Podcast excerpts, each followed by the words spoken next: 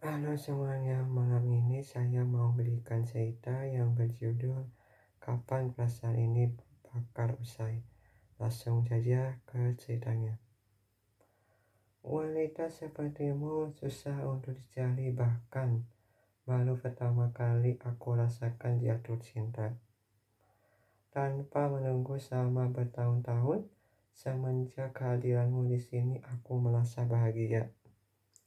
Tapi Kalaupun nggak bertemu pasti hidupku merasa hampa. Bayangkan sama sahabat sesama kamu, aku nggak pernah rasakan perasaan ini sebelumnya. Walau kamu tahu aku sukanya sama siapa, tidak usah dijelaskan sekalipun pasti kamu sudah paham maksudmu apa.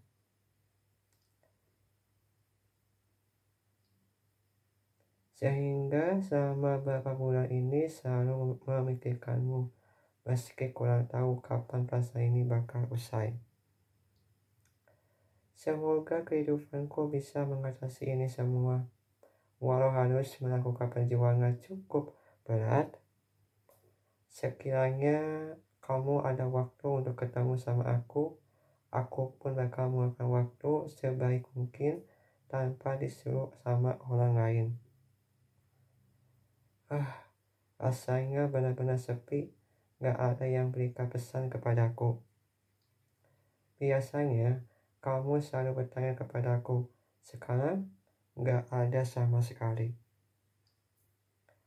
Ini semua kesalahanku sama ini. Aku selalu paksa padahal kamu gak mau ngerepotin.